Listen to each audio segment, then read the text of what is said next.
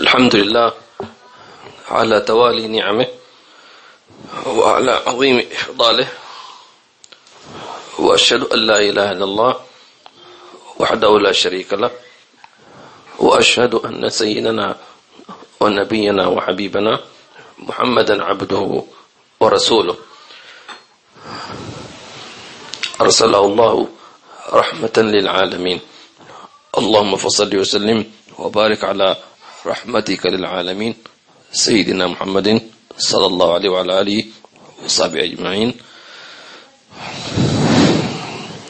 اللهم تقبل منا أعمالنا وأقوالنا ونياتنا واجعلها في مقعد صدق عندك يا مليك يا مقتدر.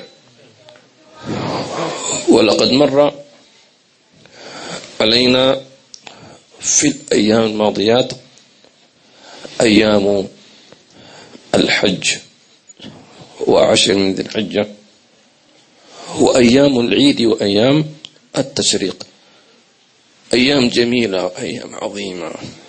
كان فيها التلاقي والتزاور والذكر لله عز وجل.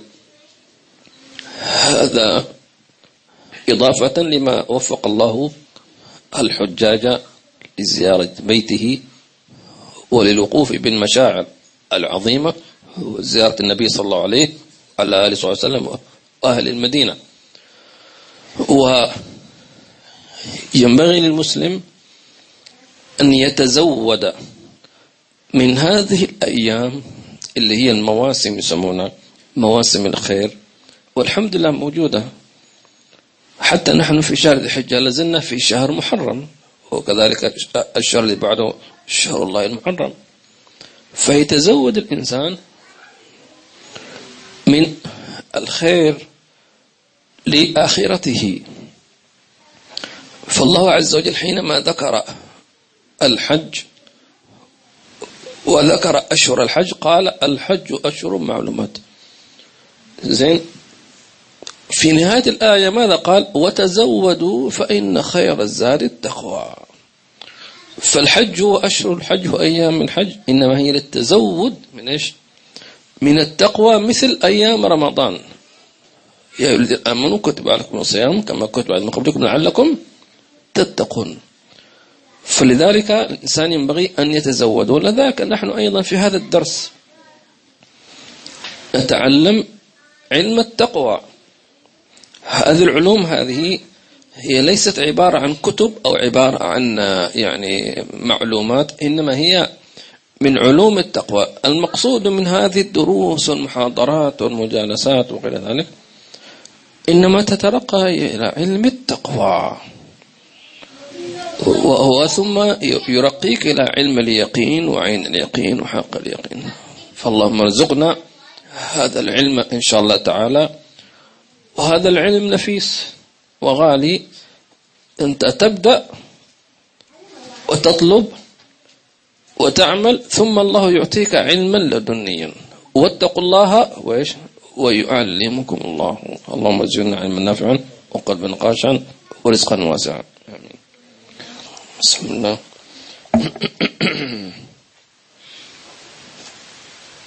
بسم الله الرحمن الرحيم وصلى الله على سيدنا محمد وعلى آله وصحبه وسلم من كتاب الأربعين في أصول الدين للإمام أبي حامد الغزالي رحمه الله تعالى ونفعنا به وبكم وجمعنا به وبكم في الفردوس الأعلى ورضي الله عنكم إلى أن قال وأما الملبس فأقله ما يستر العورة ويدفع الحر والبرد وأعلاه قميص وسراويل ومنديل من الجنس الخشن ويكون بحيث لو غسل ثوبه لم يجد غيره. فإن كان صاحب قميصين لم يكن زاهدا قال أبو بردة أخرجت عائشة رضي الله عنها كساء ملبدا وإزارا غليظا فقالت قبض رسول الله صلى الله عليه وسلم في هذين. وصلى رسول الله صلى الله عليه وسلم في خميصة لها أعلام فلما سلم قال شغلني النظر إلى هذه اذهبوا بها إلى أبي جهم الحديث.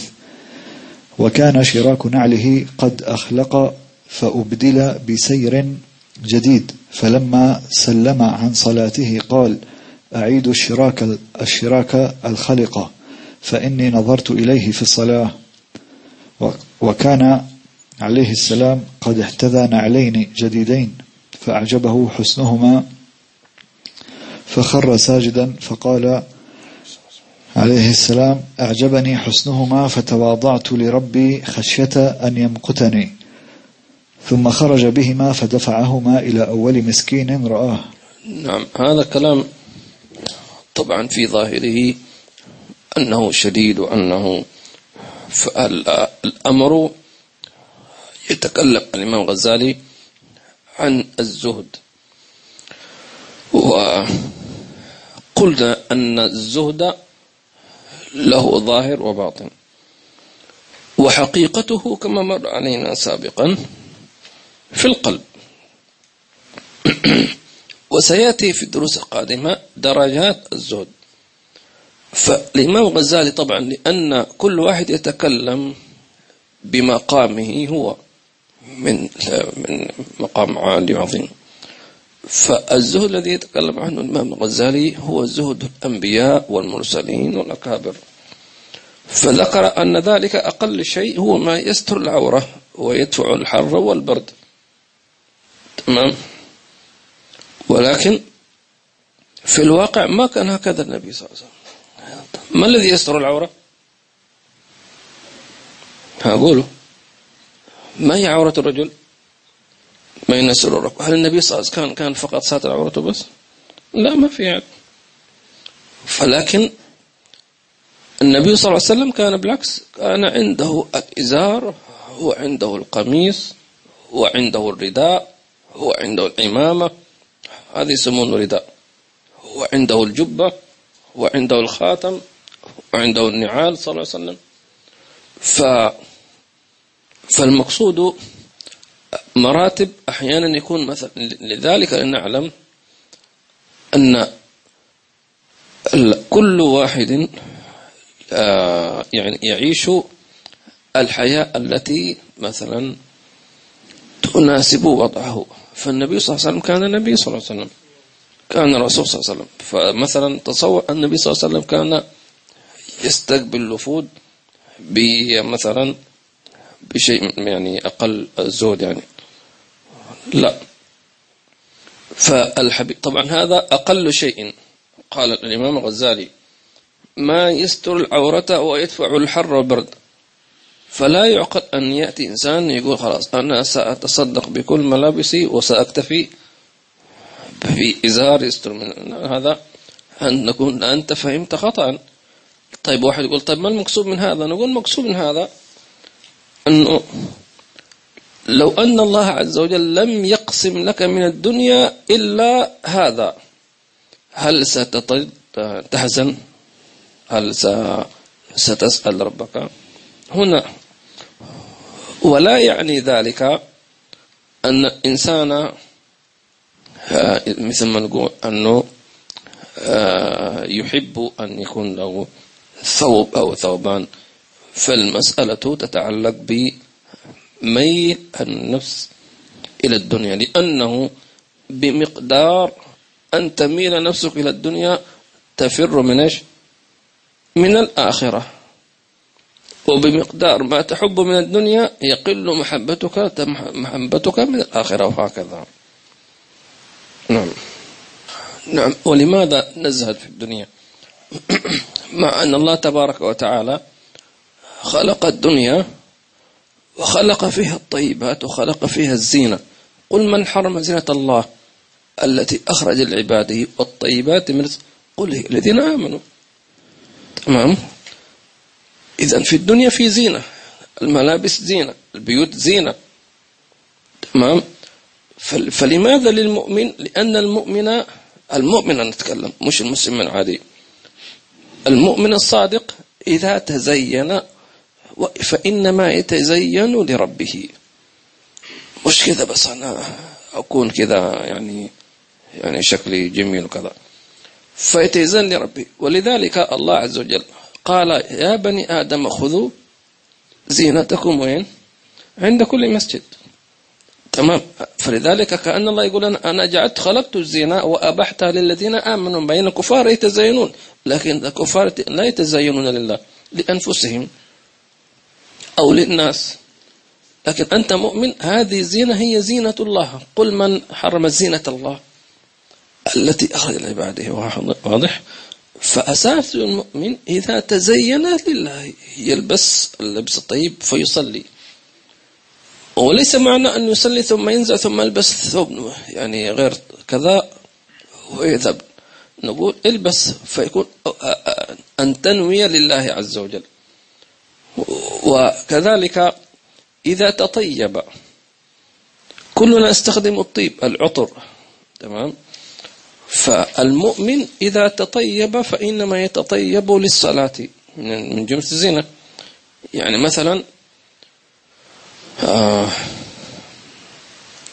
لبست ثوبك ورششت عليه عطر لكي تصلي به تمام؟ إذا صليت به فكان زينتك وعطرك كان أصلا تعظيما لله عز وجل. فلا يمنع بعد ذلك أن تذهب بنفس هذا الثوب عليه. الطيب إلى عملك. لكن ربما يشم الناس. ما شاء الله ريح الطيب جميل جدا شكلك حلو تمام. أنت تقول في نفسك هذا أصلا كان لله مش لكم تمام؟ المفروض هكذا. ولذلك جاء الزهد لأجل أن لا تميل نفسك إلى الدنيا فتتزين لها. فهذا سيبعدك عن وجل ولذلك قالوا ليس الزاهد من أكل تمرة مثلا ولبس خشنا بينما قلبه متعلق بالدنيا. هذا مش زاهد. مع أنه ظاهر زاهد ما عنده شيء في الدنيا.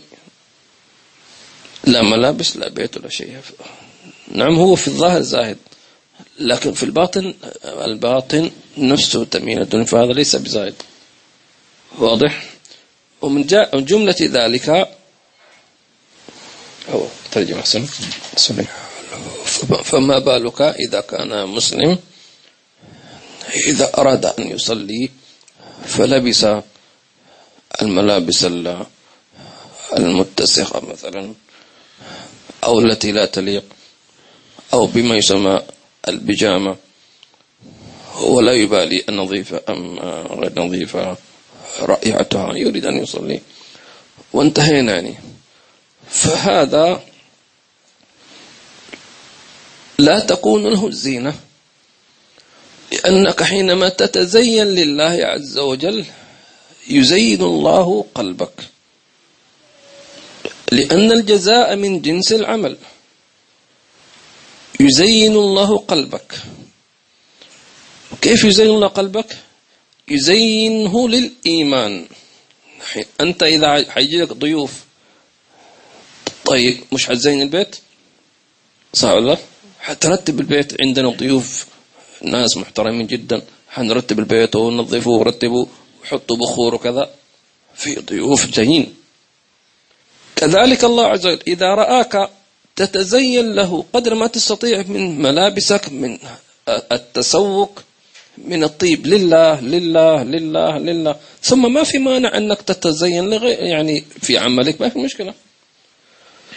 فالله عز وجل يزين قلبك للإيمان ولكن الله حبب إليكم الإيمان وزين في قلوبكم. فإذا رآك تزينت هيأ الله قلبك زينه ليضع فيه الإيمان.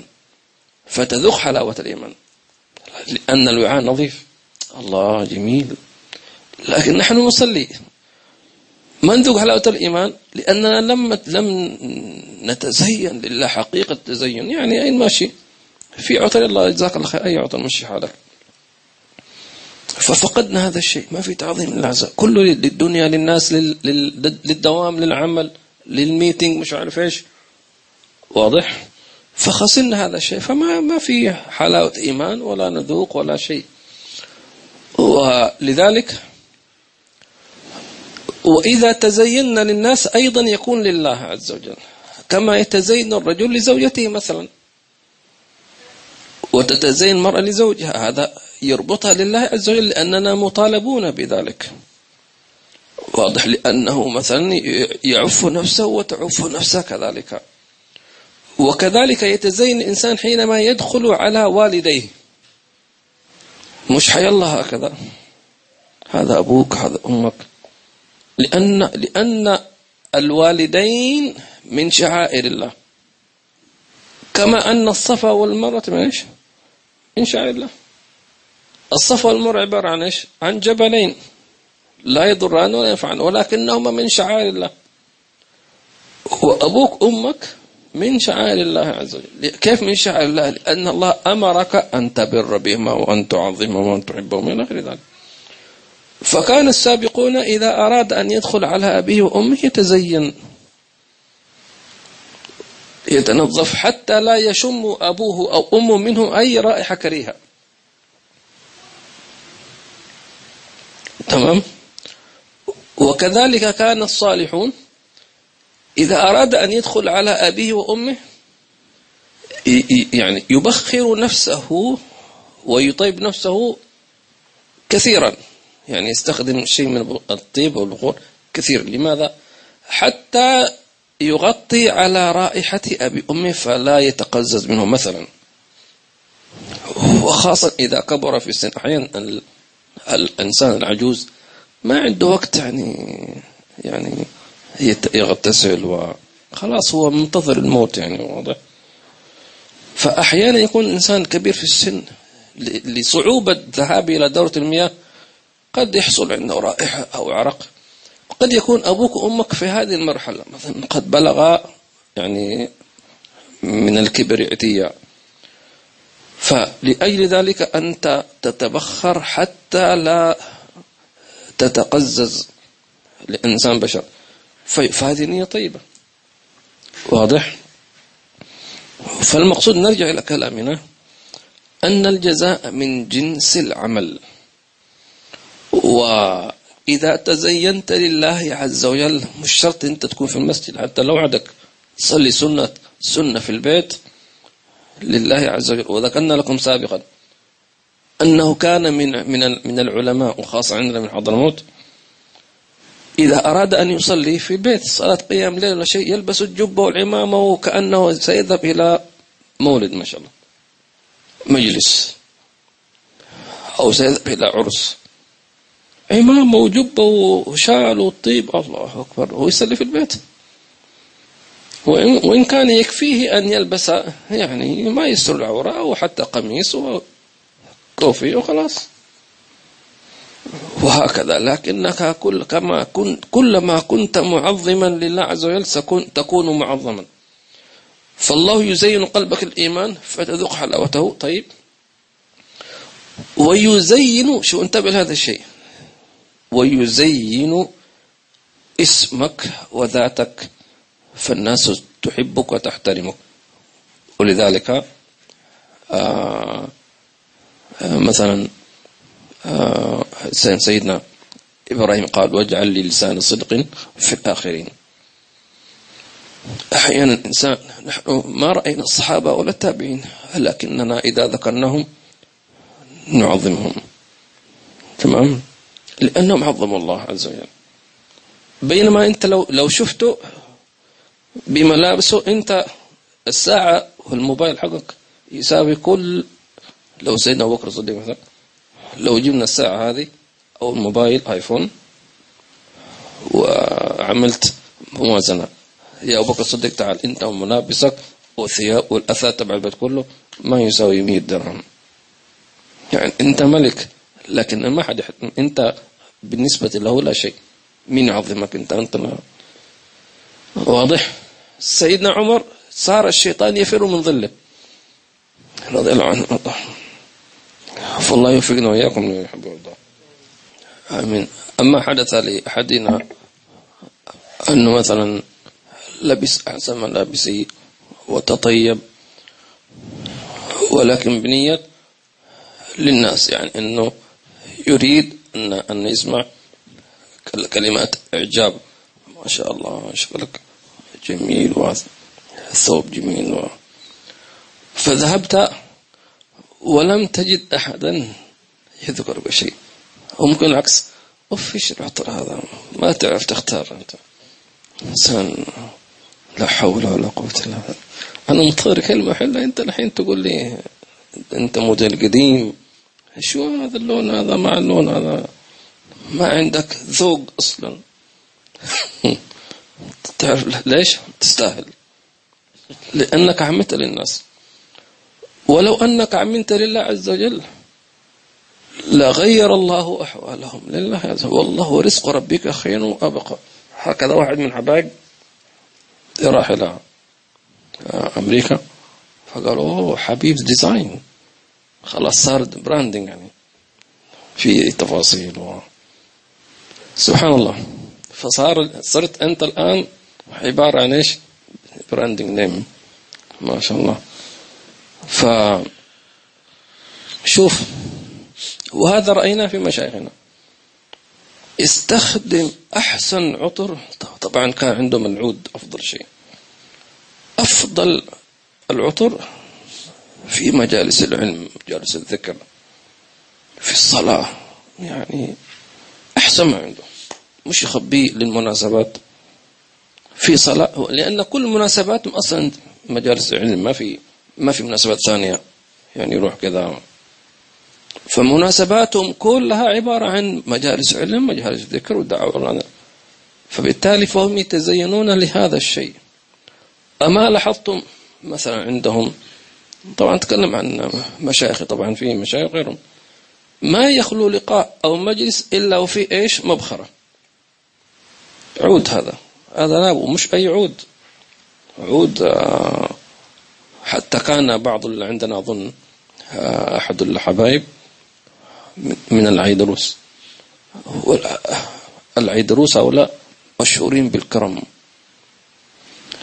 ف أظن أو منه أو من الشيخ بكر مسالم فجاءوا ضيوف. وكان عادتهم أنهم طبعا ما في غاز وإنما يجيبون الحطب ويطبخون الطعام. فخلص الحطب. فكان عنده مجموعة من الخشب العود. قال حطوه. يا هذا عود هذا مش خشب يعني. ما في خشب. عندي ضيوف. حط العود نطبخ به. ففاح التريم بالعود. ما في بيت فيه إلا يشم العود. عشان يطبخ لضيوفه. هؤلاء هم أهله. مع أنه عود غالي لكن لا قيمة له. لا قيمة له. نحن كيف عود؟ ما والله أنا ما عندي شيء آسف يعني. فطبعا هذا مقام عالي. مقام كبير.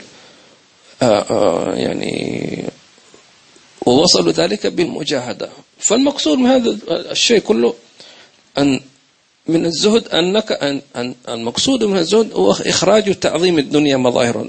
لذلك الناس اليوم ليش غارقين في الديون؟ لأنهم يعظمون الدنيا. لو كانت الدنيا لا تسوي شيء ما حد يقول لك واو مش عارف إيش يعني ما في. عادي يعني. الحمد لله الله يوفقنا وإياكم ما يحب ومن جملة ذلك ما سمعنا من حديث النبي صلى الله عليه وسلم يعني آه، تصدق بالخميصة اللي هو نوع من أنواع الكساء الملابس وذكر السبب أنها شغلني النظر إلى هذه. وحاشاه النبي صلى الله عليه وسلم. ولكن النبي في مقام النبي صلى الله عليه وسلم مقام النبوة لا يشغله شيء. ولذلك النبي صلى الله عليه وسلم كان يعيش حياته كإنسان مع عنده زوجة عنده أطفال عنده كذا عنده آه، يعيش حياته لكن لم يشغله شيء من ذلك عن ربه. ولكن هنا من باب التشريع أنكم اقتدوا بهذا النبي صلى الله عليه وسلم. فإن لم تشغلك فلا بأس. بل ربما يكون هذا الشيء يذكرك بالله عز وجل. ولذلك نحن نقول أنه نحن في زمن الحمد لله الله بسط الدنيا وفتح الخيرات وما شاء الله يلبس. ما في مشكلة. لكن على الأقل أن تنتبه لمسألتين. المسألة الأولى أو تنتبه لمسائل. هذه خلاصة يعني زبدة الكلام في الدرس هذا. حينما تلبس البس لله كما ذكرنا. نيتك الله تمام؟ ستر العورة وتزين تزين لله عز وجل. تعظيم شعائر الله تبارك وتعالى. أن تفرح والديك. أن تفرح زوجتك مثلا. تمام؟ ثانيا أن تشكر الله على هذه النعمة. واضح. تشكره على هذه النعمة. وأما بنعمة ربك فحدث. حدث بها نفسك وحدث بها أولادك. الله أعطانا. الله سترنا. الله كذا. واضح. ثالثا ألا تستخدمها في معصية الله. البس. لكن لا تعصي الله عز وجل لا. ومن جملة المعصية التكبر على خلق الله. تعال تعال تعال. أنت مين؟ عشان شوية فلوس وشوية مظهر ستتكبر على غيرك؟ لا. بعضهم يتكبر حتى على والديه. عجيب سبحان الله. أنت خلقت عريان بدون ملابس وسترت أمك سترتك وأبوك. الحين حينما كبرت تتكبر عليهما. سبحان الله. ألا تتكبر.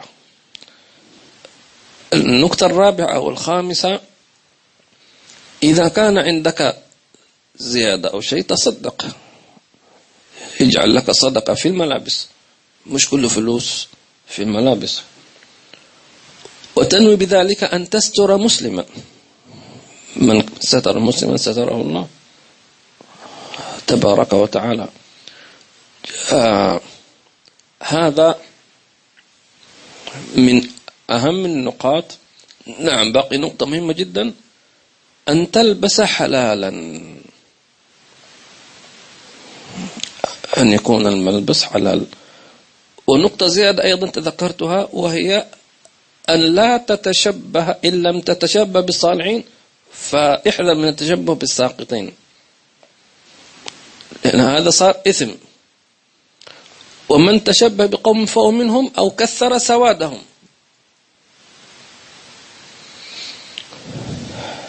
هذه أهم النقاط التي ينبغي الإنسان أن ينتبه لها.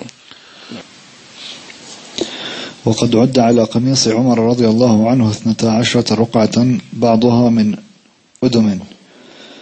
واشترى علي رضوان الله. يعني يعني جلد أيوه.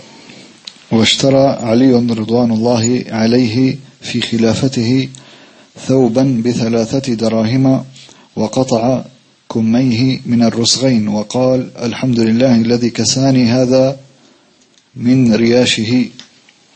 وقال بعضهم قومت ثوب, ثوب سفيان ونعله بدرهم وأربعة دوانيق. وقال علي رضي الله عنه إن الله عز وجل أخذ على أئمة الهدى أن يكونوا في مثل أدنى أحوال الناس ليقتدي بهم الغني ولا يزري بالفقير فقره فقره فقره. نعم المقصود في أحوال بعض الصحابة أو كذا كما ذكرنا هي أحوال تغلب عليهم. بينما مثلا أنه كانوا في طبعا مجاهدة الفتوحات الإسلامية وغنم غنموا الكثير ففتحت لهم الدنيا رضي الله تعالى عنهم وأرضاهم. وكما ذكرنا أنه كما سمعنا من أحوال الصحابة في حالة سيدنا علي سيدنا عمر بالمقابل كما ذكرنا في دروس سابقة أن هناك من صحابة كانوا أغنياء ومن كانوا يمدون الموائد. فكل هذا على خير وهذا على خير. لكن الذين كانوا أحوالهم بسيطة كانوا سعداء واختاروا الزهد اختيارا.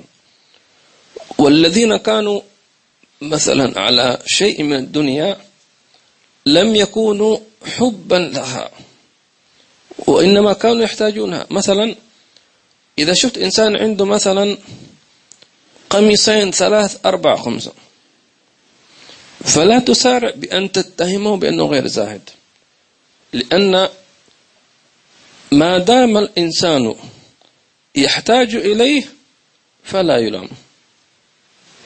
يعني مثلا لو حاكم رئيس دولة مش ممكن يكون عنده ثوب واحد. صح ولا لا؟ لابد يكون عنده ثوب وثوبين لكذا وكذا. لو يكون عنده بيت واسع. كيف يستقبل؟ كيف لابد يكون عنده مال ليكرم الضيوف.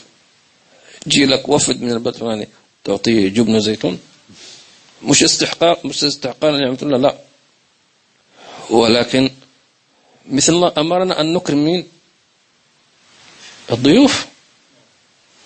تمام؟ إكرام الضيف بحيث أنه يعرف أنه عزيز عندك. صح هو الإكرام ليس بالطعام ولكن في بعض الناس هكذا فكره. عقله صغير. ما يعرف قيمة الله. إي والله هذا كذا فأنت حتى تبعد هذه الأفكار. فربط النبي صلى الله عليه وسلم إكرام الضيف بالإيمان. من كان يؤمن بالله واليوم فليكم ضيف ما قال من أكرم ضيفه فله مثلا مئة حسنة. ربطها بأعظم من الحسنات. هو الإيمان. تمام؟ فيكون علامة إيمانك أن تكرم ضيفك. وليس معنى تتكلف لا. لا تتكلف. وإنما زي الجود من إيش؟ من الموجود. آه. ف فالذي يحتاج مثلا أنت أنت تداوم في مكان ما يقبل أنك تأتي مثلا بكندورة مثلا. حتضطر تلبس بنطلون وقميص وكرفتة هذا. فتلبس. فلبسك للبنطال والكرافتة والجاكيت ومش عارف إيش. ليس للفخر وإنما لأن, لأن هذا من مستلزمات إيش؟ الوظيفة. فأنت مضطر محتاج إلى هذا الشيء. تمام؟ فالمقصود أن لا يكون أخذك للدنيا للتمتع. اشتريت هذا بق... أنا ما أحتاج له لكن أستمتع به. مش حرام ما دام إنه حرام مش حرام ولكن ليست لك الدنيا حتى لا تركن إليه تحبها. هنا قدامك آخرة.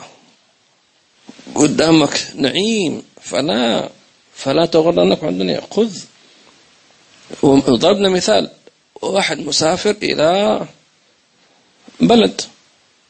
هل ممكن يأخذ كل ملابسه؟ كل عفوا الجزم تبعه؟ مش ممكن مجنون هذا والله مسافر إلى مثلا إلى عمان. أخذ كل الملابس كل الجسم كل. حتقول مجنون أنت. كم حد يسوي عمان؟ يومين ثلاثة يوم يومين تأخذ كل هذا. عبيط صح؟ هني وهكذا أهل الدنيا كلهم عبطاء. يأخذ كل شيء والله احتمال يروح إلى الجمعية يعبي الترولي على قولكم. كل شيء. والله يمكن أحتاج يمكن أحتاج. بعدين آخرته يرميها. ما يحتاج إليه صح الله الله ما يحب الله وثم قال أحيانا ترى النبي صلى الله عليه وسلم خير بأن يكون غني أو خلي هذا آخر شيء. نعم في آخر درس أنه أنه ليقضي من الغني وليزيل بالفقير فقره. النبي صلى الله عليه وسلم كان خير إما أن يكون نبي غني كسيدنا سليمان أو يكون نبي يعني بسيط هكذا. مع أن سيدنا سليمان كان غني ما عاب الله عليه. بل ملك حتى الجن والجبال يسبحنا. عفوا الريح. تجري بأمره ما هذا؟ شو الملك هذا؟ تملك الريح يا ريح تعالي روحي هنا. شيء عظيم. فما عاب الله عز وجل النبي ما شاء الله. لم يشغله عن الله. نعم. ف فالنبي صلى الله عليه وسلم لم يختار أن يكون غنيا ولن يشغله شيء عن الله عز وجل. ولم يكن فقيرا. بل قال أشبع فأشكر وأجوع يوما فأصبر. فيوم أشبع يوم أجوع حتى لأنه قدوة لجميع. ففي فالنبي صلى الله عليه وسلم في أمتي في أغنياء وفي فقراء. فهذا الغني مثلا إذا مثلا الله أعطاه كسوة طيبة يتشبه بالنبي صلى الله عليه وسلم. كيف لبسه؟ ولماذا لبسه؟ وماذا عمل؟ والفقير إذا لم يجد ما يأكله شوف النبي إيش كان يسوي؟ يربط الحجر على بطنه ويصبر وكل شيء. ومع ذلك مو جالس في البيت الله راح يجاهد وراح يعمل وراح يدعو الله راضي. وكذلك الصحيح اللي الله أعطاه صحة النبي صلى الله عليه وسلم كيف كان يعمل إذا كان صحيح؟ وكذلك إذا كان مريضا كيف يعمل؟ كان النبي صلى الله عليه وسلم. فهو قدوة للنبي لجميع البشر. حتى النبي صلى الله عليه وسلم أصيب يعني سحر صلى الله عليه وسلم. طبعا السحر ما أثر فيه ولكن عمل له سحر. مين أعلى من النبي صلى الله عليه وسلم من المرء تمام؟ ما يتصرف النبي صلى الله عليه وسلم. فلذلك فإذا كان العبد فقيرا ما يحزن لأن النبي صلى الله عليه وسلم اختار الفقر اختيارا. وإذا لم تجد ما تأكل قل كان النبي صلى الله عليه وسلم مثلي. الله مبسوط. إذا واحد تكبر عليك ما عندك أكل قل النبي صلى الله عليه وسلم ثلاثة أيام لم يوقد في بيته نار. وثلاثة أو شهرين ما كان يأكل إلا التمر والماء. صلى الله عليه وسلم. فالحمد لله على هذا النبي صلى الله عليه وسلم. الله يجعلنا في زمته ويتوفانا على المتين ويجعلنا من خواص خدامه في غير الحمد لله رب العالمين. نعم. هنا بعض الأسئلة ولا الأخ عبد المجيد. وعليكم السلام ورحمة الله وبركاته. جزاك الله خير على المتابعة. الأخ أبو الفضل. وعليكم السلام ورحمة الله وبركاته. يقول جزاك الله خير وإياك. سؤال عجيب. ما شاء الله. يقول نرى اليوم كيف يؤثر استهلاكنا على البيئة؟ فلو زيدنا حفاظا على البيئة هل يعتبر هذا زهدا؟ يعني هو الزهد أن تترك الشيء من الدنيا والتي تحب نفسك لله. تركتها لله لكن حينما تتركها للحافظ على البيئة لأن البيئة أنت تعيش فيها؟ برضه هي تحسب لك. فحتى تكون زايدة أن تتركها لله صافي. تمام. وإن وسيعود نفع لك على البيئة ولذلك. هذه من الحكم التي تخفى على الناس اليوم اكتشفوها يعني. سبحان الله. فما ينفعش إنه واحد عنده سكري يقول أنا ما أكل sweet زاهد يعني. ما ينفعش. هو لو مش خايف من المرض لالتهم ال sweet التهام ما شاء الله. وأكل اللحم والبرجر على شرب البيبسي وكله ينفع؟ لا تكون لله عز وجل. سوري يعني محترم نعم. لكن ممكن إذا مصاب لا قدر بالمرض ويحاول أنه ينوي مع ذلك أنه يعني أنه آه، يحافظ على بدنه حتى لا يمرض في فيبعده عن الصلاة مثلا. فهو يحافظ على بدنه خوف من أن يترك الصلاة أو كذا. واضح؟ هنا تمام. أما لا أنا أحافظ على بدني بس عشان أكون بصحة جيدة. لا فكان السابقون هكذا. يمتنع مثلا عن عن الأشياء التي تضر بدنه. خوفا من أن أن يمنع عن قيام الليل وأن يمنع عن كذا وعن كذا حتى كان أظن الإمام حداد أو غيره هكذا أصابته حمى شديدة فكان على على بدنه سبعة بطانيات. ثم لما جاء وقت الليل قال خاطب الحمى يا حمى أتريديني أن, أن, أن تشغليني عن طاعة ربي؟ لا. فلذلك هم يخافون من المرض ليس من المرض هكذا بل خوفا من أن يقعدهم عن طاعة الله. يا الله. لذلك كلنا يحافظ على صحته ما في مشكلة. بل هذا مطلوب. ولكن اجعل نية خالصة الله عز وجل. ولذلك النبي صلى الله عليه وسلم وصحتك قبل السقم اغتنمها. نعم. الذي يدخل إلى الجيم شو نيتك؟ رشاقة؟ ماذا بعد ذلك؟ شو سويت أنت؟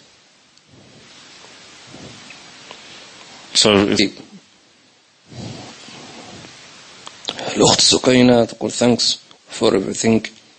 الله يجزيك خير and brother thanks for translation. جزاكم الله خير. تقول please don't forget me in your dua even if you are not online. كلنا online إن شاء الله offline إن شاء الله ما في. Offline يعني إذا واحد مات. خليك أنت دائما online مع النبي صلى مع المولى سبحانه وتعالى مع النبي صلى الله عليه وسلم. مش هيك أحسن؟ خليك مع الله. ما دام تذكر الله كلما كنت مع في الذكر أنت أونلاين الله. ما يزعلوا مننا بعدين اليوتيوب وال... خبصنا كل شيء. لكن هذا هو الحق. offline اللي ما يذكر الله عز وجل. حتى لو هو عنده اونلاين فعلا live ما في ذكر أنت offline نعم. الله وسلم تقول أيضا what's your advice for women when they go out? What should they wear for pleasing Allah and رسول الله صلى الله عليه وسلم نعم لا مش معناته تخرج متزينة. نعم. فالمرأة هكذا فهمت له نعم. في خروجها. المرأة لا.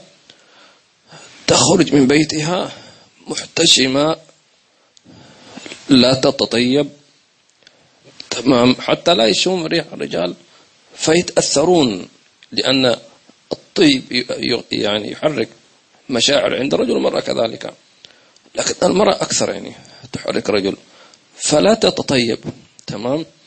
لكن ليس معنى ذلك أن تخرج يعني متسخة أو لا تغتسل تتحمم مثل ما يقولون. ممكن تستخدم مزيلات العرق التي ليست لها رائحة تمام؟